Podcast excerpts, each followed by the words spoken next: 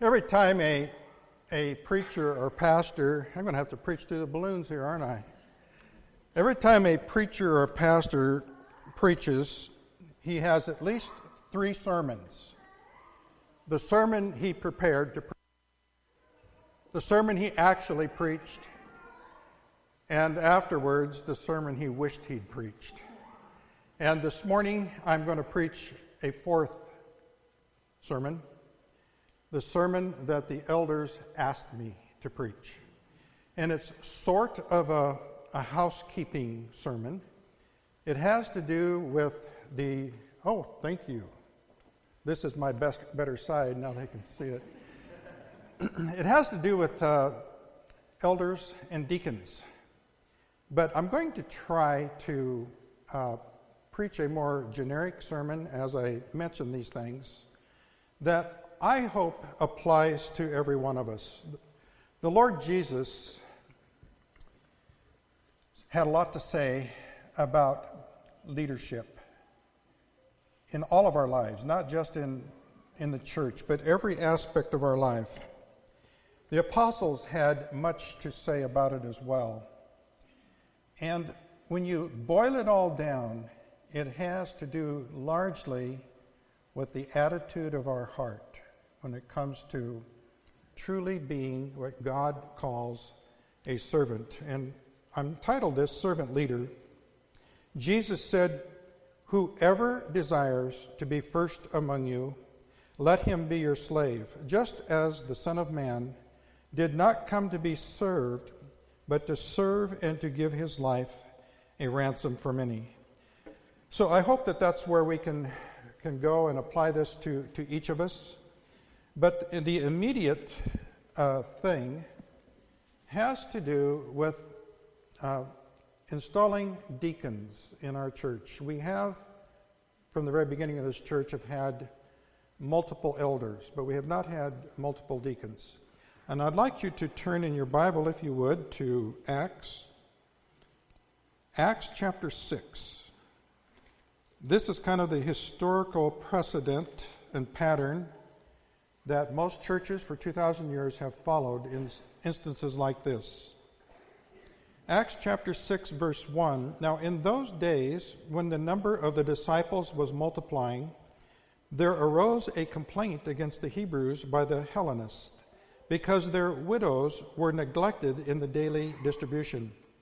Then the twelve summoned the multitude of the disciples and said, It is not desirable that we should leave the word of God and serve tables. Therefore, brethren, seek out from among you seven men of good reputation, full of the Holy Spirit and wisdom, whom, may, whom we may appoint over this business. But we will give ourselves continually to prayer and to the ministry of the word. And this saying pleased the whole multitude, and they chose seven men. Verse 6 Whom they set before the apostles, and when they had prayed, they laid hands on them. The elders, uh, what really precipitated this, uh, a couple of things. The elders meet uh, each, each week, every week, 52 times a year. And sometimes uh, during the week, uh, an extra meeting has to be held. And as we were looking at the agenda and what we were dealing with, many of the things that we were dealing with were functions that should be cared for by deacons. And then realized also that the elders, as a group, were depriving others from the ministry uh, participation that was going on with the elders. And also last year, uh, it just really hit us. There was several families in this church that had water issues, and, and some of them were single moms. And we weren't organized in a way to step on it and, and help. And that's one of the other motivating factors to help us organize in this way with official deacons and deaconesses. Heavenly Father, I pray that each of us would have a heart of a servant reflecting the heart of our, our Master, our Lord, our Savior, who said, The servant is not greater than the master. And yet the master got on his knees and washed the feet of his disciples as an illustration to us of the heart attitude that we're to have before you and toward each other. I pray that you would speak to our individual hearts uh, in this whole thing of what it means to serve one another this morning. As you be our teacher, I pray in Jesus' name. Amen. The attitude of heart that is to be manifested in the body of Christ is so distinctively different from what we see out there in the world. It was Jesus who said, You know that the rulers of the Gentiles lord it over and we've all experienced that kind of thing. There's some good leaders out there that are not believers. There's a whole lot of attitude that is quite contrary, where there's fear and intimidation and leverage and threat is used to get a desired result. And in the church, there has been through the years a lot of spiritual, what's called spiritual abuse, where guilt manipulation and leverage and legalism and performance orientation, these kind of things to get people to act in a certain way. It's abusive. One contemporary example is lording it over. Uh, do not touch the Lord's anointed. There's a whole group of, uh, I call them a splinter group, really, in the evangelical church that has this attitude that the pastor is unique and above everybody else. And you don't dare go contrary to what the pastor says. You just accept what he says carte blanche. And then in many churches, there's what I call being led based upon the golden rule. He who has the gold rules.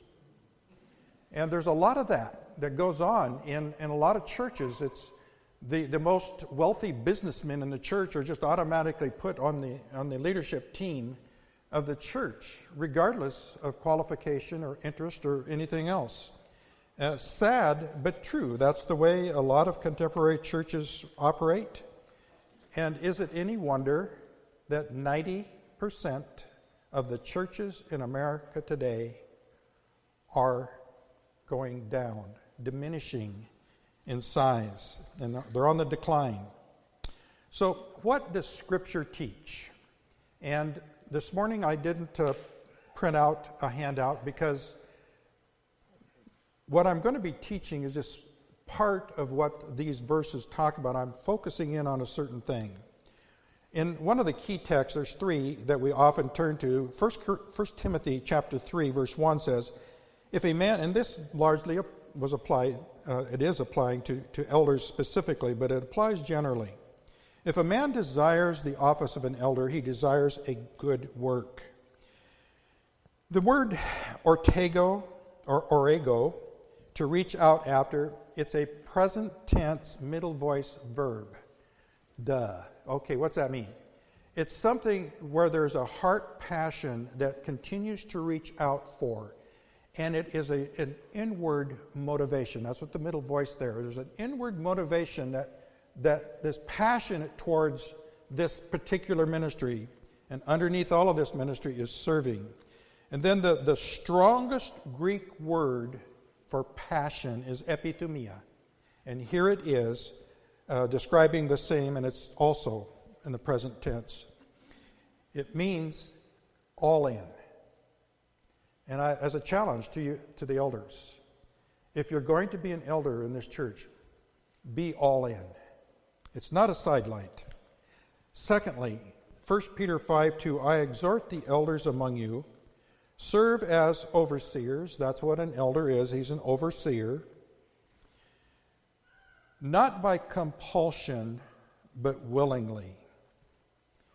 Not saying, oh, okay, it's my turn, I guess I'll serve a term. Actually, uh, if you're called to be an elder, it should be considered a life sentence, a lifetime ministry of being a pastor, elder, overseer, shepherd in a local church. unforced, voluntary, of one's own will. And then the passage in Hebrews chapter 13, verse 17 Obey those who rule over you, and be submissive, for they watch out for your souls as those who must give an account. The word there for watching out, to be sleepless, watchful, attentive. There has to be, to be a godly servant leader as an elder, an emotional investment, not just for an hour on Sunday or during an elder meeting, but as a pastor, shepherd, overseer. It's on your mind, it's in your heart, it is a full time engagement that's what God calls us as elders to be a part of. And it says here that we will one day give an account. The responsibility will end at the end of our lives, and we will be held accountable. Eldering is a particularly tireless responsibility. Now, with these preceding verses in mind and some other verses that apply here, I want to look briefly at a leadership profile of a godly leader. A servant leader is one who knows that all of life is a gift. In 1 Peter, and by the way, uh, in September, actually the end of August, we're going to start a series through 1st and 2nd Peter on Sunday mornings. Here was one of the verses that we'll cover. 1 Peter 3 7 says, Husbands, likewise, dwell with your wife with understanding. I'd like to preach a sermon right there, but I, will pass. Giving honor to the wife as to the weaker vessel, knowing that you are heirs together of the grace of life. Life is a gift. One who is a servant leader understands that everything is a gift. In Him, in, in God, we live and move and have our being. Paul said to the philosophers on Mars Hill, recorded in chapter 8. What this does, an understanding, eliminates any entitlement mentality, which often arises in those who are not well qualified to lead. Their position, their, their influence is seen as a, an entitlement, and that is absolutely contrary to what Jesus taught. And then, secondly, a servant leader is one who knows that his value comes as an image bearer. We are created in his image. And in 2 Corinthians chapter 5, verse 17, it says, in Christ, we are a new creature. In Christ, we have a new spiritual DNA. We aren't the same people that we were apart from Christ. Apart from Christ, in our old nature, the Apostle Paul says that there is nothing good within that nature other than that we are image bearers of God. A servant leader is one who knows that his value comes as an image bearer of the Lord Jesus Christ. Wow, that should sober us and it should excite us that we are, before a watching world, a representation of the Lord Jesus Christ. Then a servant leader is the one who also knows that his significance is a bestowal. What do you have that you did not receive? We're talking here about spiritual gifts temperaments, personality, all of the things that make us into whom we are body, soul, and spirit. It's all a gift. And you think about it is there anything that you have that was not given to you? There isn't one thing. If you really think, oh, I'm, I'm self made, I made all this. Who gave you the breath to breathe while you made all that money? Etc. I mean, you go back to the very end, it always, everything, nothing that we have did we not receive. And then it says in Ephesians 1 5, that we are adopted as sons. when a child is selected to be the child of parents out of an orphanage, it isn't because that child did anything to deserve to be adopted by the parents. Likewise, when Jesus adopted us as his sons out of the orphanage of sin, it wasn't because we deserved it. It was by grace. For by grace are we saved, through faith, and that not of ourselves. It is a gift of God, not of works, lest any man should boast. And if we could earn our salvation, guess what?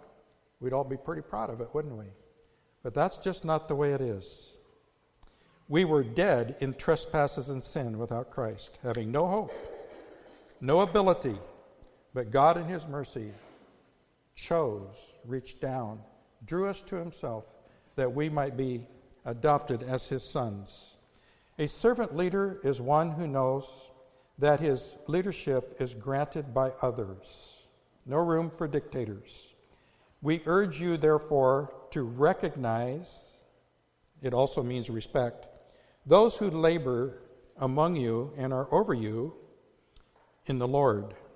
I regularly, at elder meetings, but most particularly at staff meetings, remind the people on staff that they are serving as a privilege, not a right.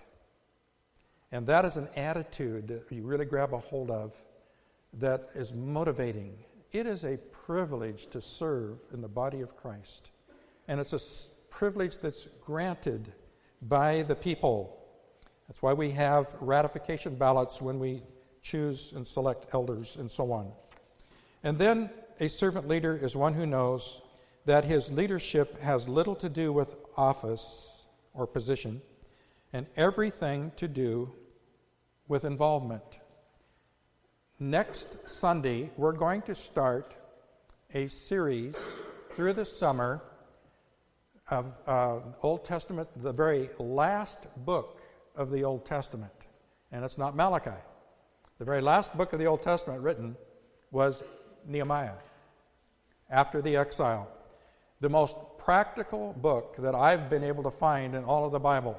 And I'm looking forward to preaching through it because most of the, well, Chris is here. He might he might help me out a time or two. I, we're going to talk about that. But uh, Justin, you know, he's flaky. He just he just left for three months. Uh, no, he's not flaky. He's having a ball, from what I hear. Uh, for those of you that don't know, uh, Justin has taken three months, and he's going to travel to all 30 major league ballparks and see a game. The first park that he was at was Safeco Field at Seattle, and he watched Seattle beat the Kansas City Royals one to nothing. That is an exciting game if you're really into baseball. You're just biting your nails, nails in the ninth inning to see if the closer can, can close the deal. Anyway, he was there, and he's gonna he's gonna have a ball. But I'm gonna be home sticking with the stuff, martyr that I am, preaching through Nehemiah. And I'm really looking forward to it. In Nehemiah, in the third chapter, it's about rebuilding the walls of Jerusalem. And as in the text you can see on the screen, the nobles had an entitlement mentality. And they didn't put their shoulder to the, to the task. But it says that the people had a heart to work. And that is a rare thing. A leader is one who says, Follow me, I'll show you by example. These leaders were not leading, and yet the people still had a heart for the work. And we'll have more to say about that later on. But this, there is a tendency upon leaders who have an entitlement mentality to kind of have a what I call positionitis. I'm in this position, therefore I have uh, greater privileges. That's just the opposite of what it should be. And then finally, a servant leader is one who knows that his leadership is for the benefit of others, thus, he is a servant. It's a not about me attitude. Well, let's move briefly on then to the church offices. In James 5:14 it says is anyone sick among you let him call for the elders and let them I have uh, elders plural and them underlined. The whole idea of a plurality of pastors, elders in a church are the ones who, who are to minister to the body. We get that here in this church. We have multiple leadership team. And more and more, this leadership team is functioning as in the sense of what the traditional senior pastor model has been. We're, I believe, and this church believes, that this is the New Testament church leadership model, is an, a plurality of elders. But we haven't quite been as clear as it relates to the issue of deacons. And Paul said to the Philippian believers, he wrote, he addressed them to all the saints in Christ Jesus who are at Philippi with the elders and deacons. There are two revealed offices to be held within a local church elders and deacons. And one of the reasons deacon ministry has been slow to develop in this particular church and it's pretty common. Uh, I know the church that we began in Anchorage uh, went from nothing to multiple hundreds in just a very rapid time. And what happened there, and I think happened here, because of the complexity and the immensity of the need, people were brought on staff in paid positions to organize and make a lot of these things happen. And I believe that probably happened here, though I was not here. But we are in a situation now where there is a felt need among the elders, and I hope among the congregation, that it is time to designate people within our church that put their focus, their ministry focus, on the needs within our particular body. And a brief review of, of responsibilities, real quickly, the responsibilities of the elder first.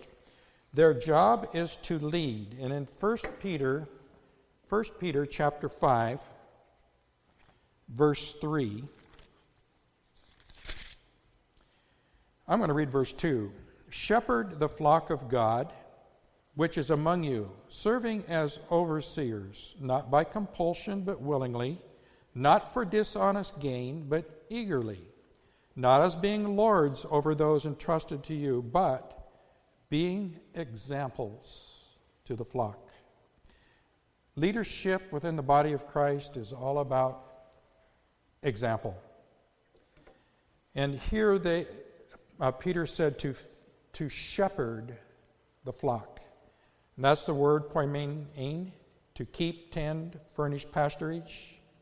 It's used of a shepherd. And uh, I've said this so many times, I don't know if I've said it here, but uh, it still bears being said. If you're going to be an elder in a church, the people are sheep, so are you. But if you're going to be a shepherd in a flock of sheep, you need to smell like a sheep. In other words, you need to be involved, connected, out there where you can bind wounds, where you can feed the sheep, where you can be a shepherd. The second responsibility of a, an elder is to feed and to protect, and this is a very significant, important passage in Acts chapter 20. It may be familiar to you. Paul stopped off at Ephesus on his way back to Jerusalem. He met the believers out on the beach, and he said this to the elders Take heed to yourselves, first of all, and then to all the flock among which the Holy Spirit has made you overseers, to shepherd the church of God, which he purchased with his own blood. For I know this, that after my departure, savage wolves will come in among you, not sparing the flock. Also, from among yourselves, men will rise up, speaking perverse things to draw away the disciples after themselves.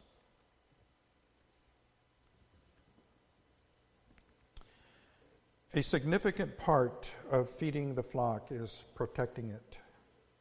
Protecting it from those who would lead astray, who would teach those things that are contrary to godliness, contrary to truth in general. And there is any number of um, teachings out there today that are destructive. And that is so, so very true, even in the evangelical church today. There are those who are called evangelicals. There's about 500 million evangelicals in the world today. These would be considered mostly conservative Christians. And yet, when you look at the surveys of what evangelicals believe, it is frightening to realize the inroads that have been made into the evangelical church of, of false teaching. One survey I saw said that 30% of those who call themselves evangelical believe that you earn your salvation. Hard to imagine.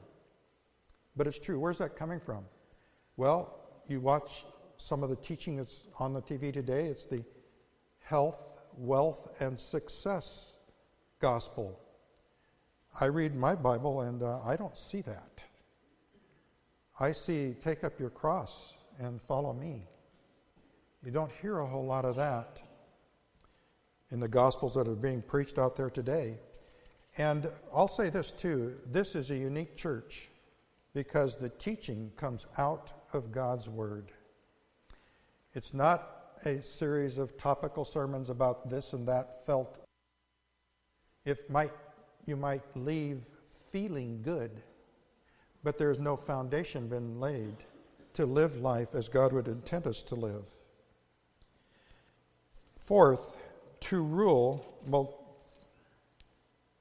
third, to teach the believers the Word of God.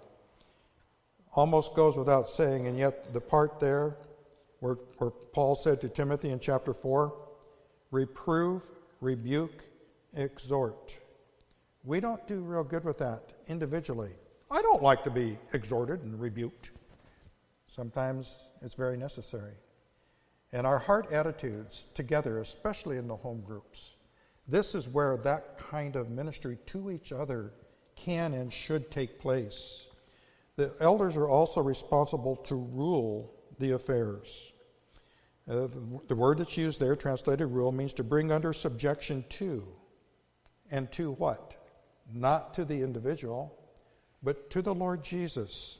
And this is done as, a, as he is a pattern, an, an example to the flock, as we've already said. And then, fifth, they are to equip the believers for the work of ministry so that the body of Christ might be edified.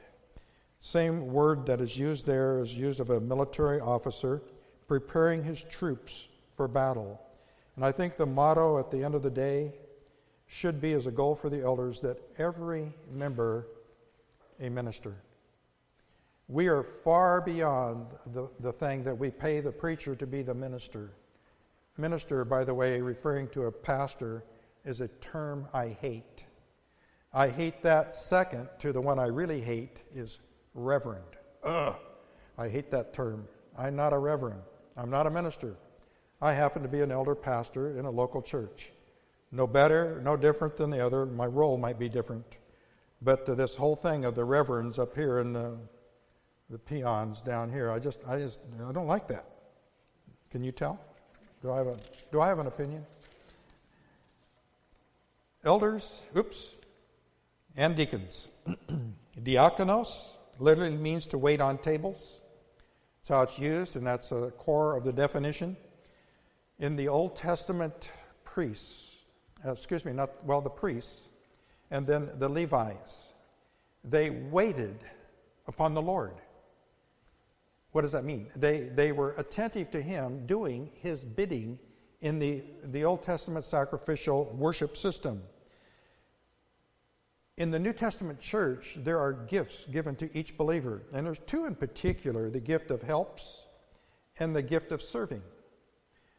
The distinction between the two a person who has the gift of helps gets great delight when his serving is to help a particular individual. It's people oriented. The gift of serving It's just something needs to be done. It won't immediately help anybody, but it's something that needs to be done. And a person that has the gift of serving just creates great delight in serving, no matter what. Those are just two of the many gifts, but those are two prominent gifts you find among those who have a calling to be a deacon.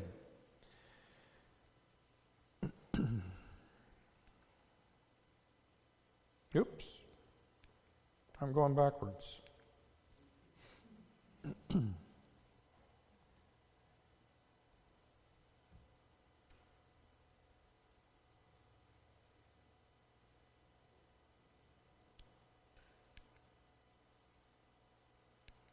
I don't know what happened. This went way back.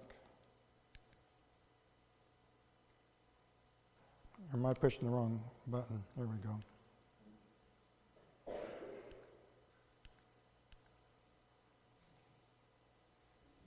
Okay.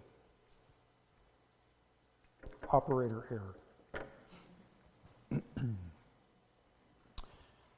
the ministry of a deacon is within the flock and without, or the facilities, the flock within, the facilities without. And there's a lot of cross, pollination, but predominantly the ministry of deaconesses is in the area of the flock within, and predominantly of the deacons of the facilities without. The uh, care for those who are sick, meals, uh, new mothers, prayer chain, preparation for communion, and identifying other physical needs within the body that might be referred to the deacons. The facilities, um, beyond that, there are the need, the needs that individual members have. I mentioned the, the water problems a year ago that uh, we were ill-equipped to, to, to reach in and help with. Um,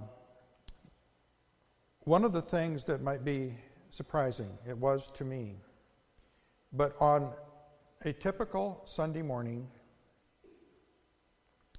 20% of the congregation, about 20 out of 100 of those in attendance, will be ladies who are single. Uh, I'm talking about those who are widowed, those who are divorced, those who um, have an unsaved husband who doesn't accompany them. And I'm talking also about the wives of slope workers. Uh, there are just many ladies who have various needs, and at least part of the time uh, are unaccompanied by a man. And especially the, the single moms have unique needs. And especially if they're not in a home group, these needs are just going to go unattended to. But we need to be sensitive to this. And there are other things that I could identify.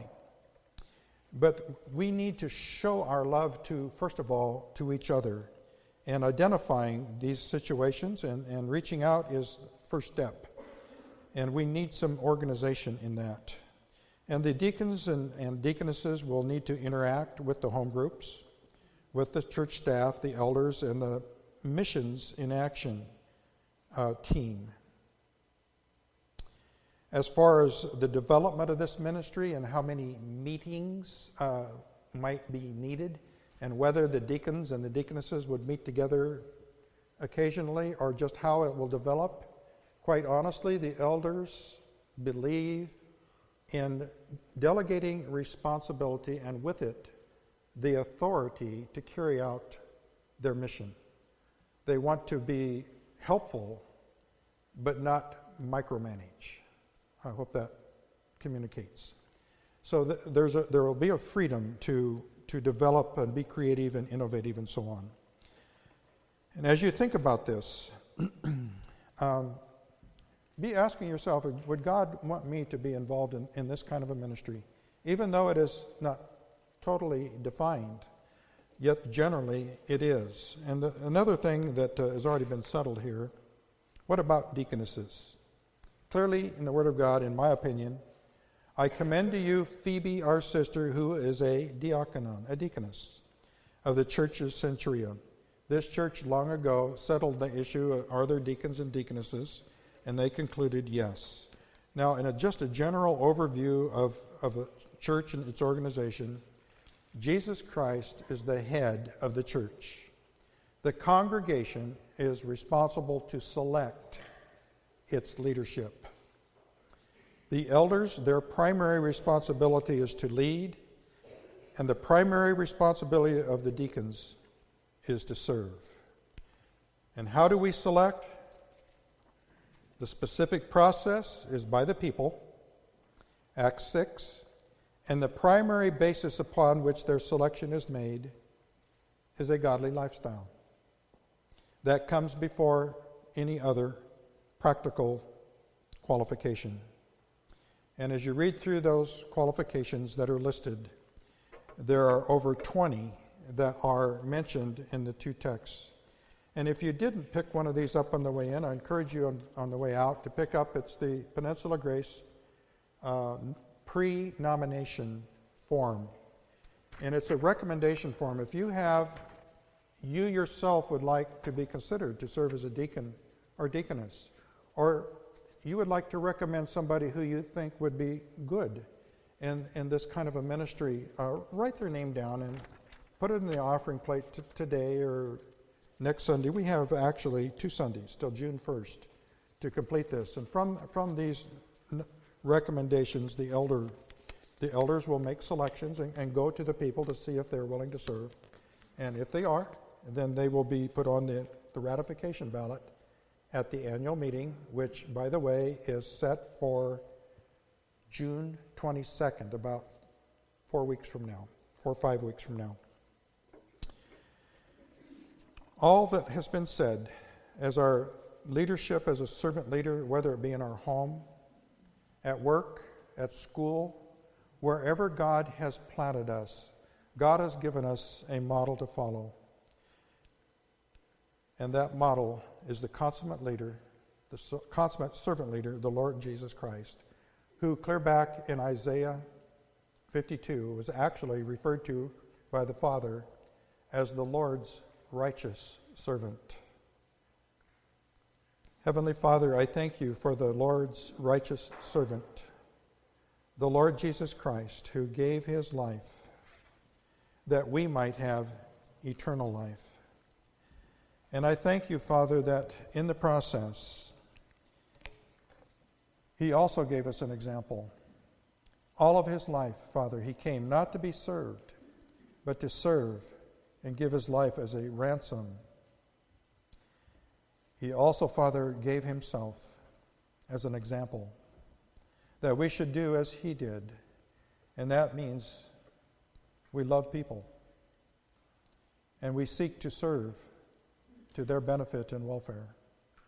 And I pray, Father, that we might become expert in loving each other and serving one another and uh, identifying and reaching out to the needs of each other. And I pray, Father, that you would lay it upon the heart of some of the folks here in our church to specifically be designated as deacons and deaconesses, that they might serve and organize others to serve one another.